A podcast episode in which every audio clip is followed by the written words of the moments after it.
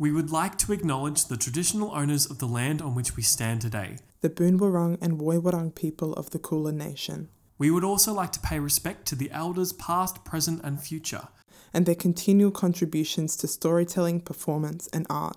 This was, and always will be, Aboriginal land. Sovereignty was never ceded.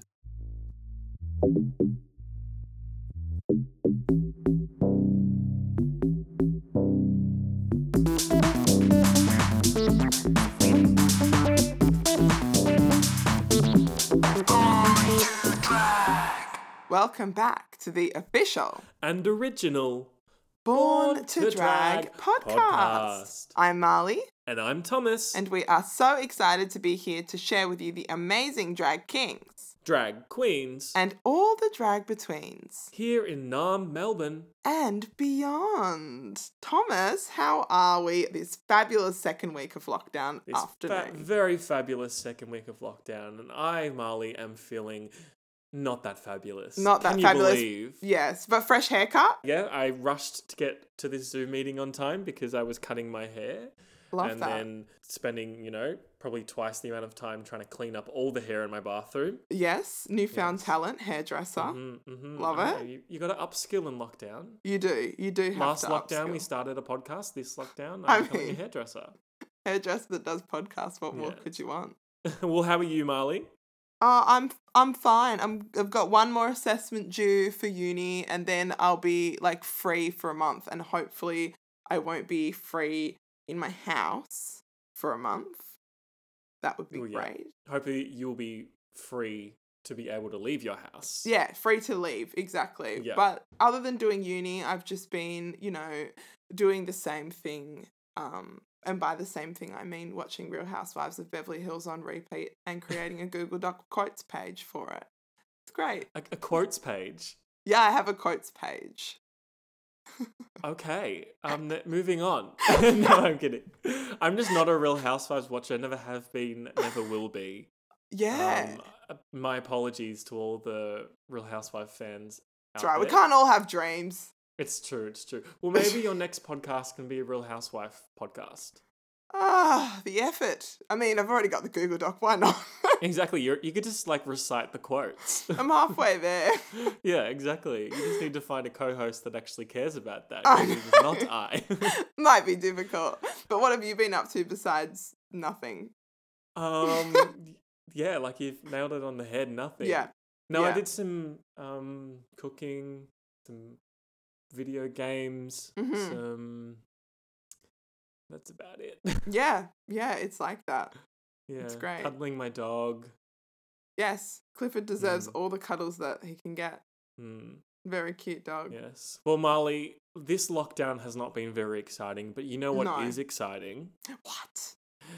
Our next guest. Who do we have on the pod today? Oh my gosh. Our next performer is an emerging drag king on the rise, if you catch his drift.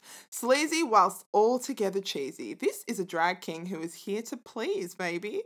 Performances are guaranteed to be silly and sexy, resulting in audience members feeling a mixture of amused and aroused. What can he say? He's versatile. So please, welcome to the podcast, Genitals! Hey. Hello, how are you? I'm good. How are you guys going? Goodish. Yeah. The sequel to Blackish and Mixedish. Yes. Yeah. Goodish. Yes. Well, you're looking mighty vibrant and fun. You're getting ready in drag. You. Yes. So I'm doing delightful discussions later today with Moxie Delight. So amazing. That shall be a delight. Yeah, so you've caught me halfway through getting ready, just trying to maximize my time as much as possible. That's okay. I like to keep busy. Yes. And you're not alone, I see. You've got a friend on your lap. I decided to join us. Oh, Kitty. Oh, we love her. She's in a bit of a weird mood, but yes, adamant on sitting on me. Well, it's the first animal guest we've ever had, unless you count Freddie Commitment.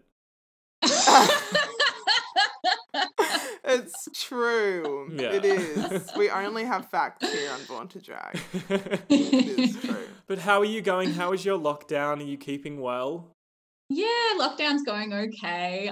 It's not the best time. I find I really thrive on being chaotic and having a zillion things to do at once. So when you kind of take away a zillion things for me to do, I'm like, But yeah, still keeping it together, organising some stuff around my drag and just my personal life, and yeah, kind of being creative when you know I feel so inclined, and spending lots of time with Isadora, of course, my very sassy little floof. Mm-hmm. Yes.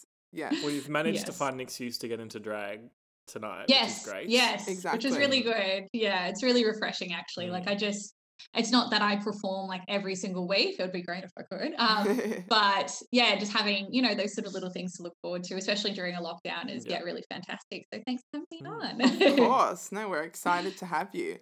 And on the delightful discussions that you're going on tonight, is there a topic surrounding tonight's conversation?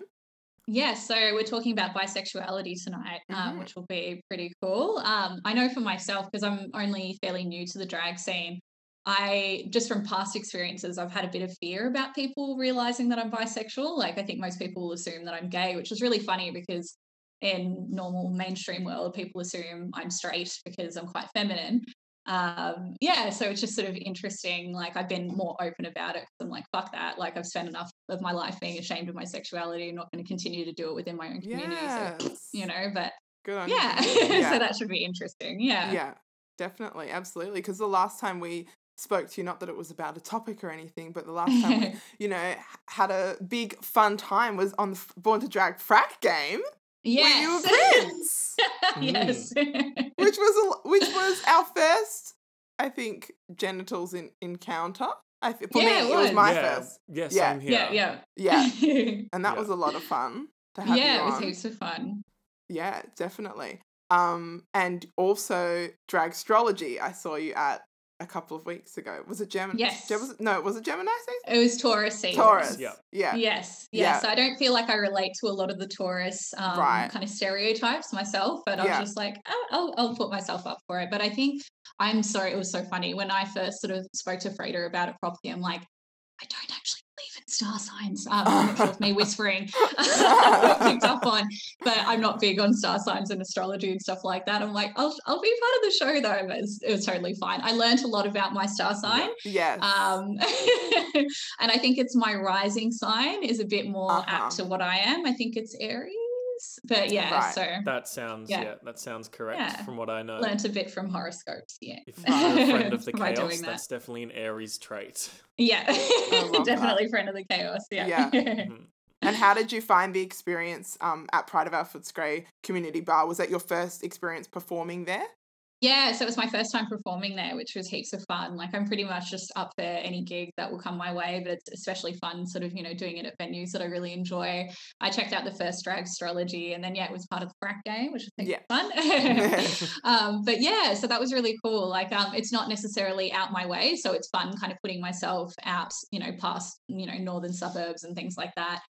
Checking out, you know, other drag venues and, just queer spaces where, you know, it's friendly to, you know, AFAB people, women, you know, things like that. Yeah. Mm-hmm. What part of Melbourne are you from? So I'm in Thornbury, so northern burbs. Yeah. And did you grow up here in Melbourne? Yeah, so born and raised here in Melbourne, which I find to be a bit of a rarity. I seem to meet so many people from like overseas or interstate and things like that. But I grew up in the east, which is not my vibe at all. Just very conservative Templestowe area. Definitely not me. Born to Drag. If you came to any of our live shows, you would have hear us like rag on the east side many times. Poor Eastsiders. But yeah. Well, East has done one good thing. It's produced you. So. Exactly. So you mentioned you obviously are quite new to drag. So how long have you actually been doing drag?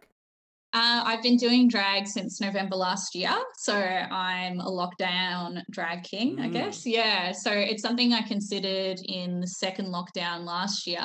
It's something I've considered doing for years, actually. I'm such a perfectionist that I'm just like, no, I'm not going to do this and that exactly perfect, so I'm not going to do it. And I'm like, stop fucking doing that, Jen.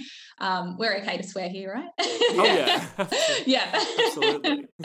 So yeah, so I was just like, nah, stuff it. I needed like just a bit of a light at the end of the tunnel. Like lockdown and last year was particularly difficult for me just with some personal stuff that had come up through the year. So I was like, this needs to be my happy place. This needs to be something that I can work towards and something creative that I can do to keep myself productive. So my first show was with Kong's Kings, who are amazing.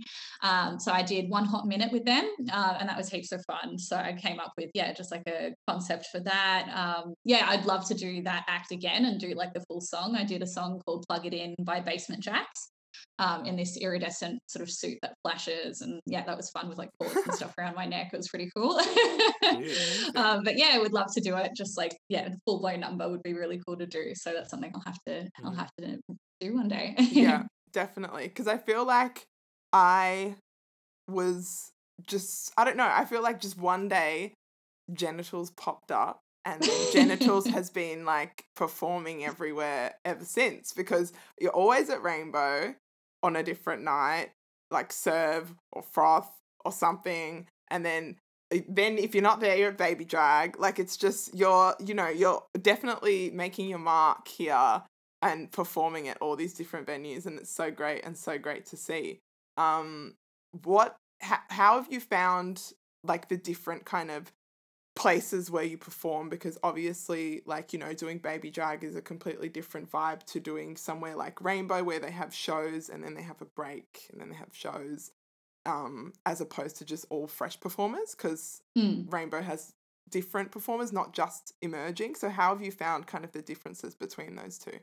Yeah, that's a really great question, because I definitely do notice the difference. Like, I would have to say my favorite sort of gigs that I guess I've done has been when it has been a mixture of different sort of performers. I don't necessarily get intimidated when I see someone of really high caliber performing. It just inspires me. Like, I know I'm not going to be at their level at this point in time, which is completely fine. I managed to shut up my perfectionist voice being like, eh. But yeah, I'm just like, they're amazing, cool. I love what they do. That inspires me to sort of, you know, achieve and do even better and, you know, things like that. So I really enjoy that. Yeah, doing things like Baby Drag is amazing as well, because that was my first live number, having done it at Baby Drag in January. And then kind of since then, I've just kind of, you know, just continued to be booked, which I'm really grateful for, which is fantastic. So people are obviously into what I'm doing. And yeah, I've heard people say that before, like, it just kind of came out of nowhere. And I'm like, yes, I did. Yeah. Like, I've been sort of in and around the gay scene, yeah, for quite some time, but yeah, like got more into it before all the corona stuff. And then that happened. I'm like, oh, I just got a taste for this, and like a taste for like a community where I feel like I can go out and I'm accepted and things like that. Yeah, I find that you can definitely sort of tell the difference, I guess, with certain venues where they're very much into, you know, like AFAB or female performers. And then when there's maybe a little bit of a like, oh, women can do drag, you know, or AFAB people can do drag and things like that, I can tell. I guess more so specifically with being a king, it's not something that most people align with drag. It's something that's a bit different. Like, I did a drag brunch party, which was hosted by Ruby Slippers, who is absolutely amazing.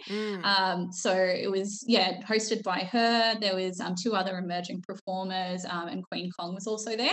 Yeah. And it was just funny because people were like, oh yeah, I didn't know that, you know, kings existed. And I could tell it was a bit of a different feel. Like, the audience still enjoyed it and everything, but I think they were kind of like, oh yeah, you know, kind of thing. Yeah.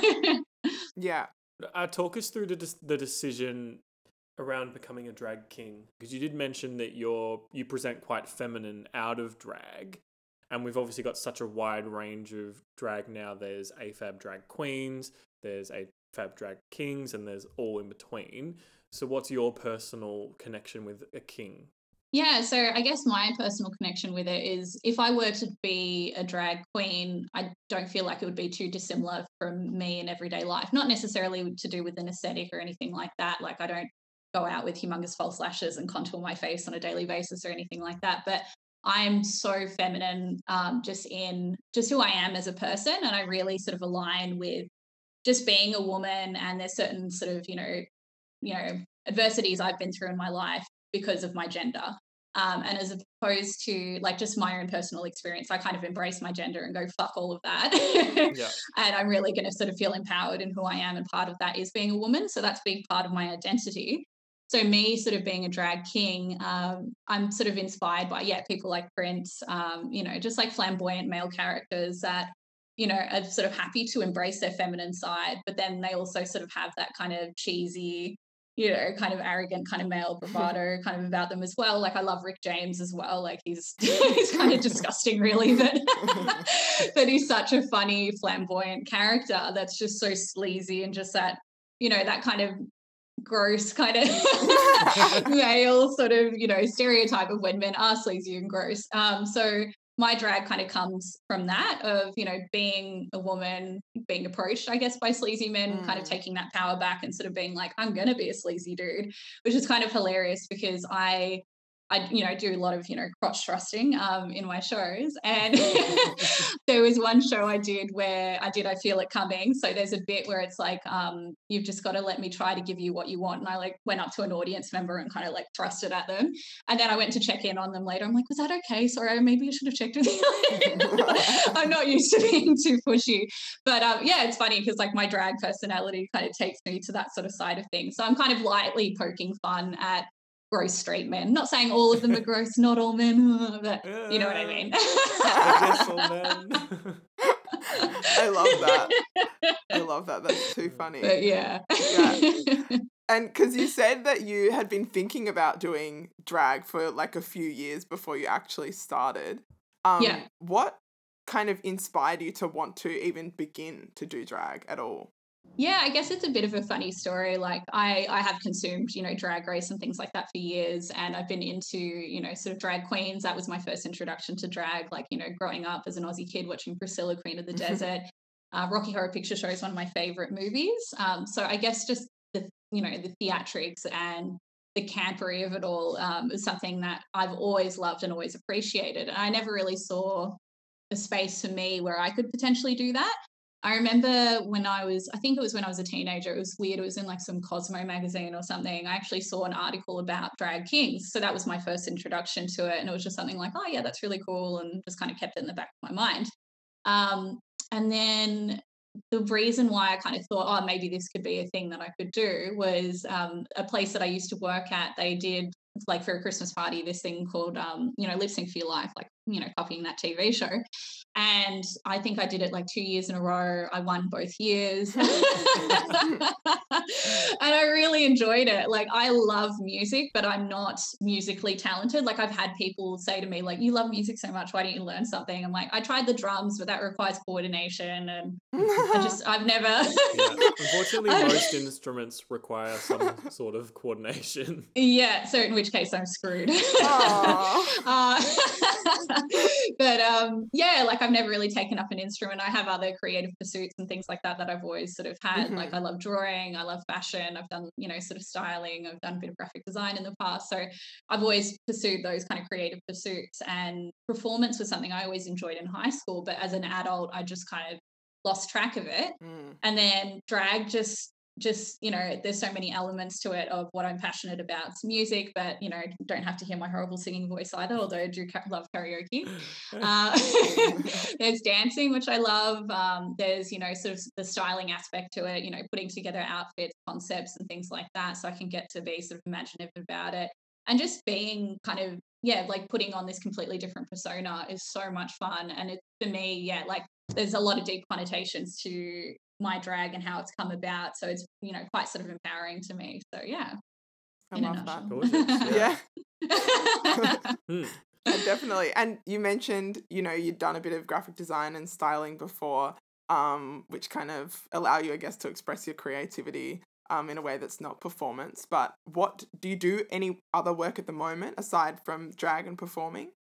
Yeah, so at the moment I'm just working at a lighting showroom at the moment. So just helping people pick out gorgeous lights for their homes, planning out, lighting within their homes and things like that. So I've kind of stepped away from the graphic design stuff a couple of years ago, but I'll do freelance stuff here and there and kind of design my own stuff when need be.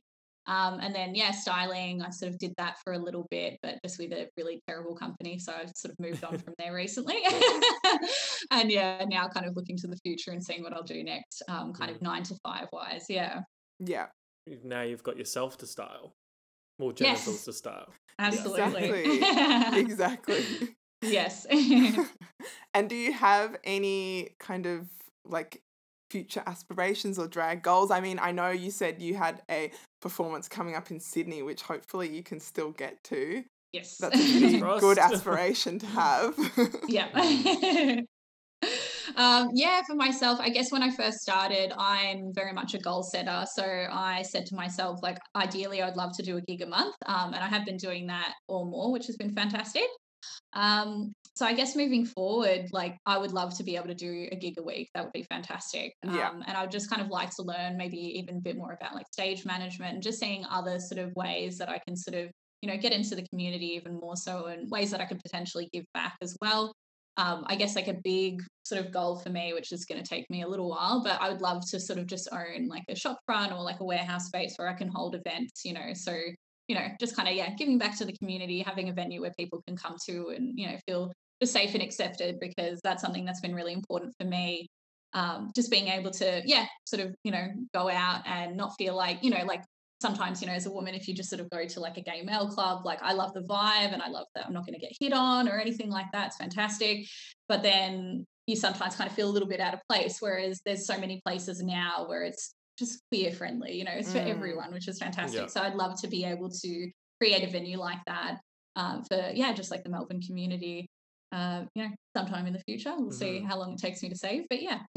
What a lovely goal. Yes, because even though like we discovered a little bit in lockdown, or actually we already kind of knew, but a lot of these venues, even though they're somewhat run by people in the queer community or like queer AFAB women or anything like that, they're not owned by people in the community. Well, majority are not owned by people in the community, and that obviously has a trickle-down effect, right, when you talk about when you're looking at like payment and way things are operated and run and the safety of the space as well. Right.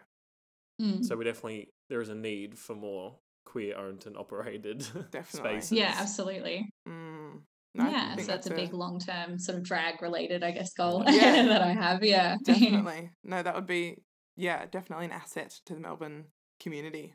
Yeah. For sure. And I think we need like groups of queer people as well, not just the one, but we need, you know, imagine if like a drag family started up their own like queer venue in Melbourne. Yeah, that would be amazing. Yeah. Do you have what we would call like a drag family, or like someone that's helped you, put you into drag for the first time? Not as such. I guess the first person that I got some advice from was the Loose Moose. So she's amazing, really cool drag king, burlesque performer.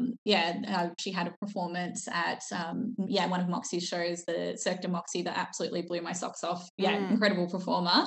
So she was one of the first people where I was just like, cool, this is where I want to get started, you know, and she recommended that I sort of, you know, apply for the Kong's show. So that's kind of where everything started for me. So yeah, definitely big thanks to Loose Moose and just a lovely person in general.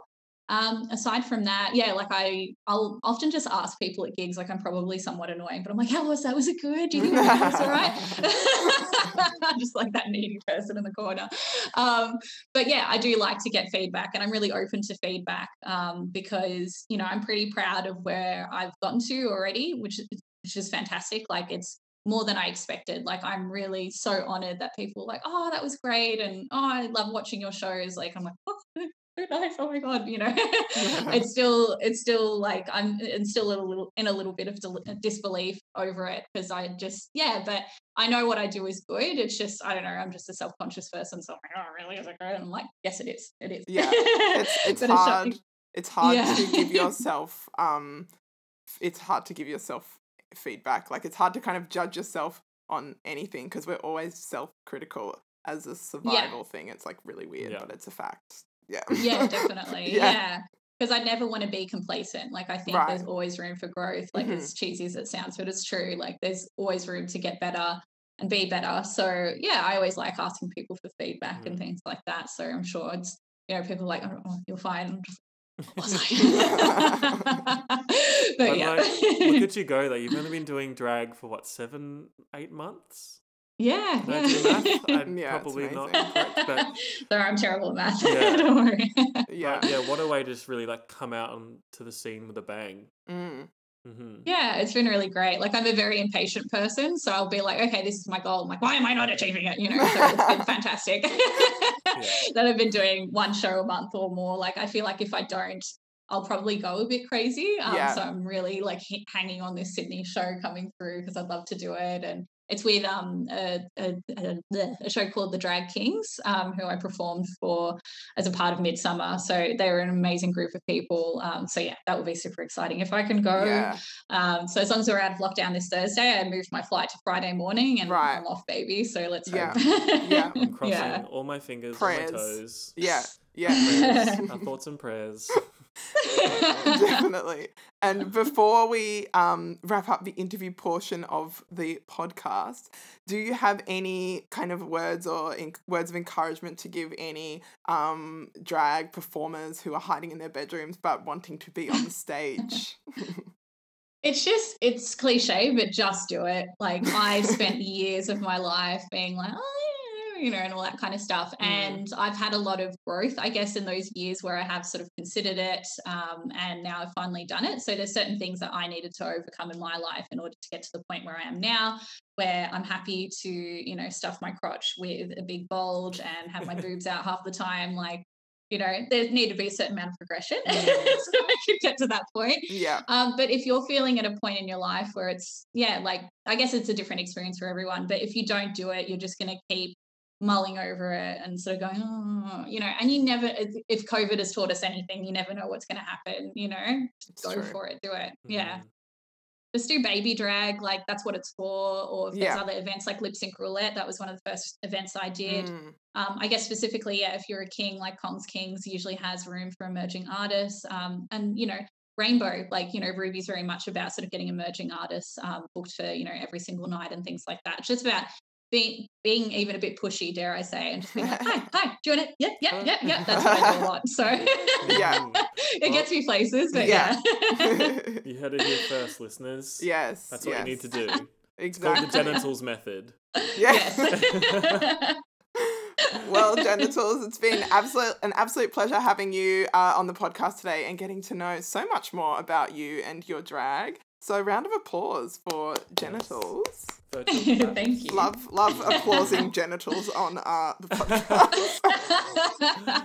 I mean, we do it every day in real life, Marley, so why not do it on the pod? I mean, you're not wrong. You're not wrong. Yes, but this is not the last of genitals on today's episode, because we will be back very shortly for the Ruro segment of the podcast. Yes, after this very short break. Move roast, there's no holding back. Move roast, let's get this roaster cooking.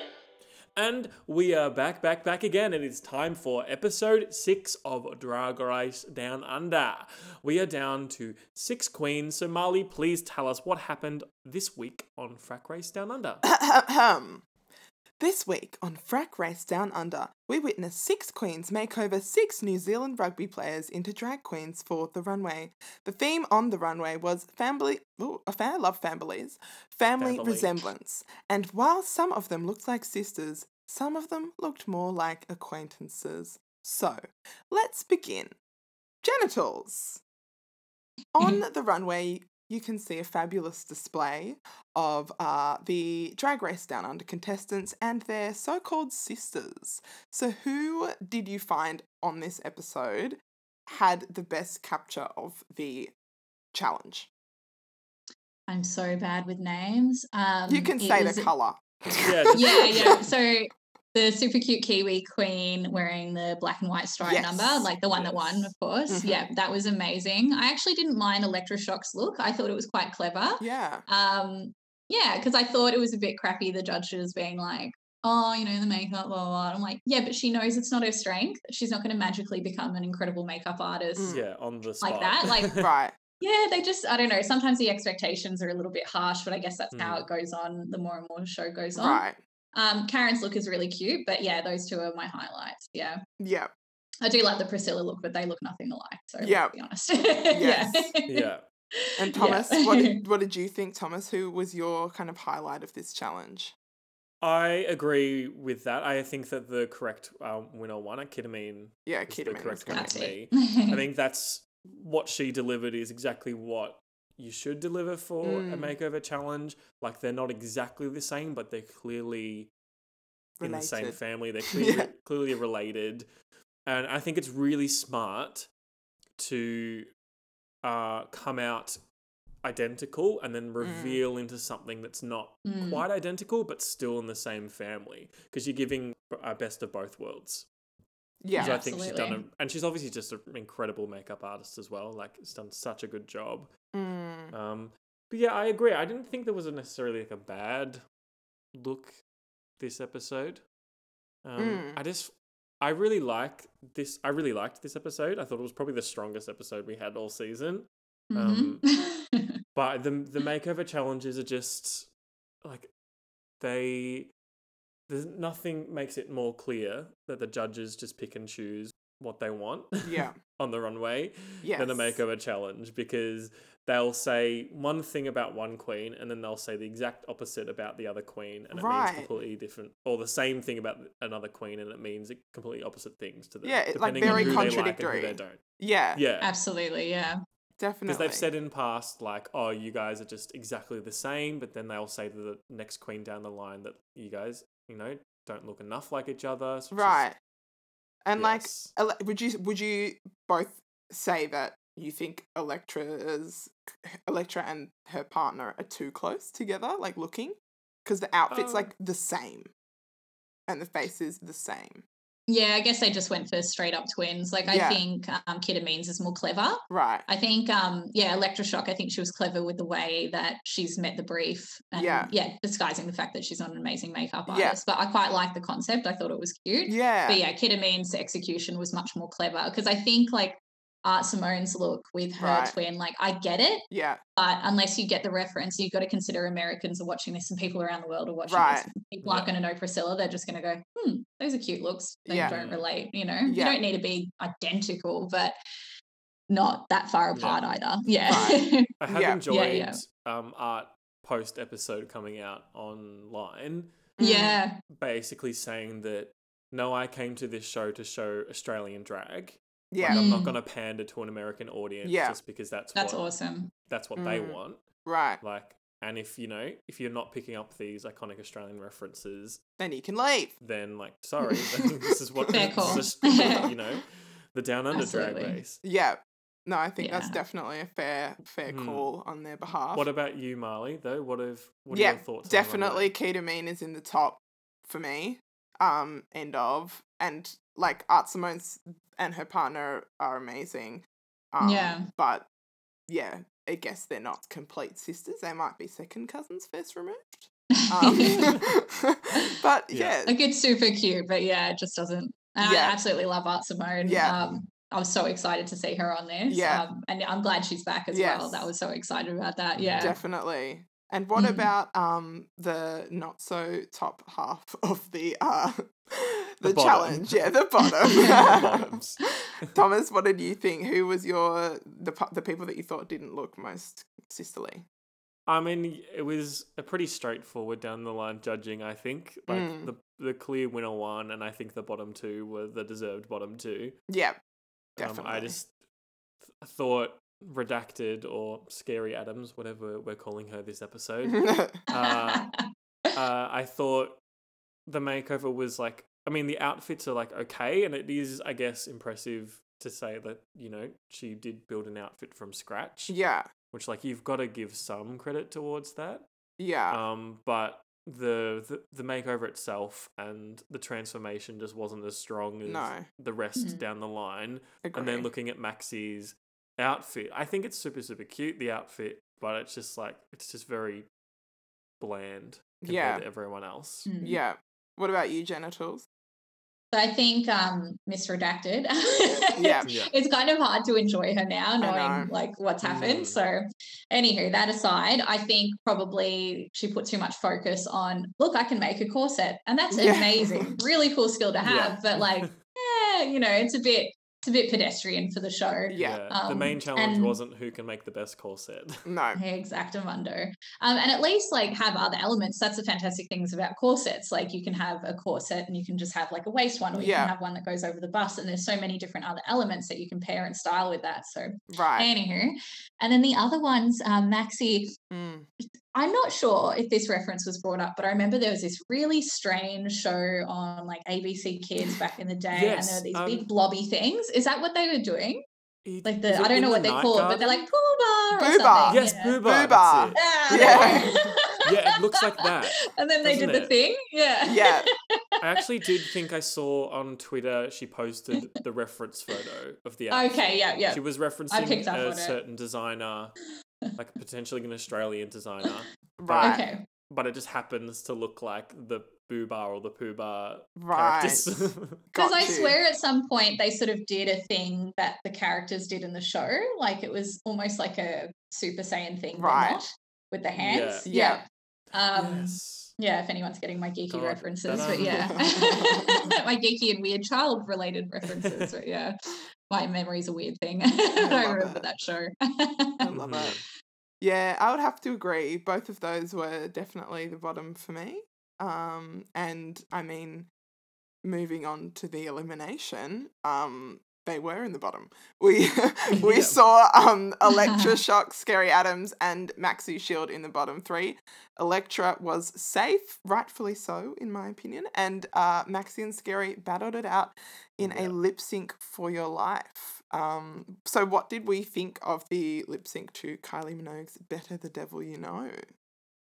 Thoughts? I was waiting for a Kylie song. I was excited for that. Yeah. Yeah, it was lots of fun. Yeah, like once again, like, you know, Scarlett's a bit sort of sullied for me now. I can't, you know.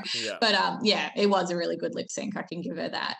So that was lots of fun. And Maxi's really good at just sort of the emotions behind the lip sync, which I really love, which I think sometimes isn't always appreciated in how drag is now, because people will look for the death drop and the slips and, you know, and all those things are fantastic. I'm not taking away from that, but it's really cool to see someone absolutely just kill a lip sync. Right. Know? Yeah. Yeah. Mm-hmm. Definitely. Thomas, what did you think of the lip sync?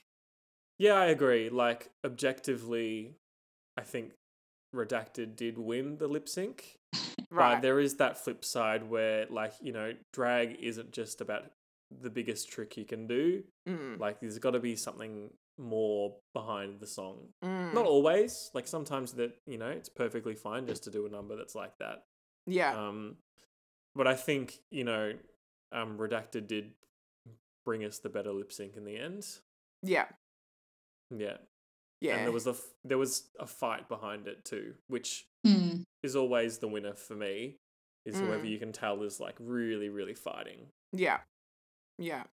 And she's probably, you know, fighting extra hard because of everything that happened last week. Exactly. Just like, they could send me home, you know. I mean, they probably won't because they love the racists. Yes. Yes. Because, as we see here, because they could have, you know, had like the perfect chance to send her home for a very like viable reason, but they didn't. But no, we did. We saw Maxi Shield sashayed away to back to New South Wales. You go back to Sydney. Yes. But that was basically the episode. As much as Thomas enjoyed it. It was a long amount of the small thing. I just really like the makeover episodes. Same. Because you get to see these people who are often completely foreign to drag come in and like experience the magic behind it. And so often the seasons present like quite masculine people and then pairing them with these quite feminine drag queens. Yeah. And I just think there's a lot of really cool conversations that they have in the workroom, and I'm sure there's many conversations that they have that we don't get to see, which still, like, you know, are super cool and add to this kind of idea of breaking down gender norms and gender stereotypes. And I just really thought all the people they had on this episode were like really great guests. Yeah, definitely. It helps that they were obviously all queer people as well. But they really, I think they all embraced the challenge. They were up for it. There were some really like great conversations around their masculinity. Yeah. And the relation that they have between their sexuality and their masculinity and how they navigate that. Because we don't really get to see that side on Drag Race. It's so much focused on, like, how feminine can you be? How fishy, in quotation marks, can you be? And often the most feminine queens make it the furthest. Right. And it did kind of give me, like, earlier seasons of Drag Race vibes with the makeover challenge and, you know, the people that they had brought in. Because, yeah, I feel like lately it's just been very... mainstream and highly polished, which gets old. Like, it gets boring. Like, we want to see, obviously, like, human interaction, like, we want to see real people. And I think that's the main thing with drag is, like, there's always, you know, it just shows that there's a real person behind this character. Because, you know, we look at, like, you know, drag does play on celebrities and stuff, and we look at celebrities and we forget that they're a real person, whereas in drag we look at them and we know that there's someone underneath. So this kind of really, like, just solidifies that every time we have these types of makeover challenges, which I think are really good. Yeah, absolutely. Yeah. Like, I particularly loved Electra's conversation because she sort of was saying, like, outside of drag she's quite masculine and it was only a couple of years ago I spoke to a gay friend of mine who explained the whole mask for mask bullshit that goes on. Like, fuck, there's even, like, misogyny within the gay community. Like, what? Like, it blew my mind. It's like, get fucked. I'm sorry. It's just ridiculous. It is. It really annoyed me to know that that was the case. Yeah. But, yeah. It's a weird world we live in. I think I can boil it down to the conversations that they have on episodes like this seem natural and seem real, and they don't seem led by a production team. Right. They're not fed these questions. Or maybe they are fed these questions, but because you're having the conversation between a drag performer and someone who doesn't do drag, there's just it feels like they're not putting it on as much for each other and for the cameras. And two people that don't know each other anyway, so you kind of have to get to know who you're painting and stuff. So plus, sometimes it's just funny to see, like, a really burly man try and walk in heels. Absolutely. It's funny, Like, remove the gender from the equation. Just, like, it's funny to see someone who can't walk in heels walk in heels. Right, right. Yes, 100%. Physical comedy. It's not easy. No. But I think... I can't even do it. Right? I love it. I think we've pretty much covered episode 6, I would say. Thomas, do you have any more points on the episode that you'd like to discuss before we move on? Oh yes, one thing. I think Rue looked incredible. Yeah. I love the makeup, so good. It was such a cool look. It was. The makeup really, was pretty cool. Yeah. Yeah, definitely. That's all. That's all. Shout out to Meryl Streep. Yes. All right. Well, that brings us to the end of the podcast today. So, Genitals, once again, thank you so much.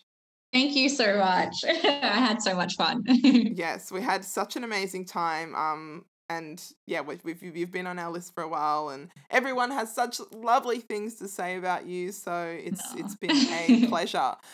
But for the listeners at home, could you please inform us all of your social handles for Instagram or Facebook so they can follow you? Where can we find Genitals? Yes. I need to know. Well, no, in all seriousness, you can find Genitals, aside from in between your legs, of course, or other people's legs, on Instagram at Genitals with a J, so Genitals. Ooh, I can spell. Underscore Drag King. Gosh, I should know my own Instagram. But yes, Genitals_Drag King. Yep. Amazing.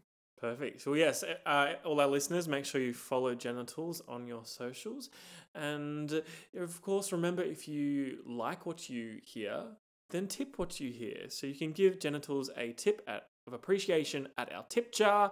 The link is in the link tree in our bio, and 100% of the tips go directly towards supporting our guest, Genitals.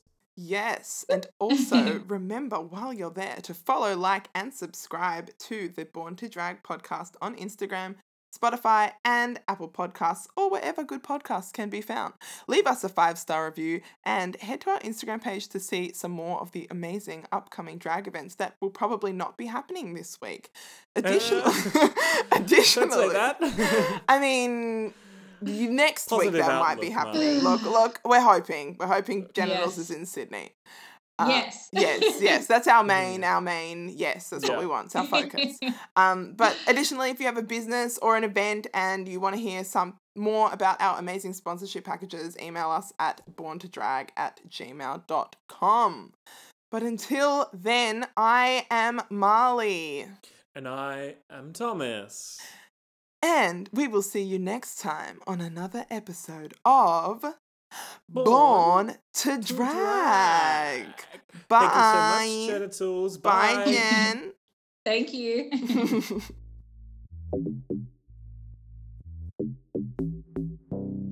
Born to Drag is a Toil and Trouble production, produced and sound engineered by Thomas Bradford. Co-produced by Marley Koenig-Drew. Co-hosted by Thomas Bradford and Marley Koenig-Drew. Our theme song is an original by Thomas Bradford. Our logo artwork is designed by Marley Koenig-Drew and digitally transformed by Thomas Bradford.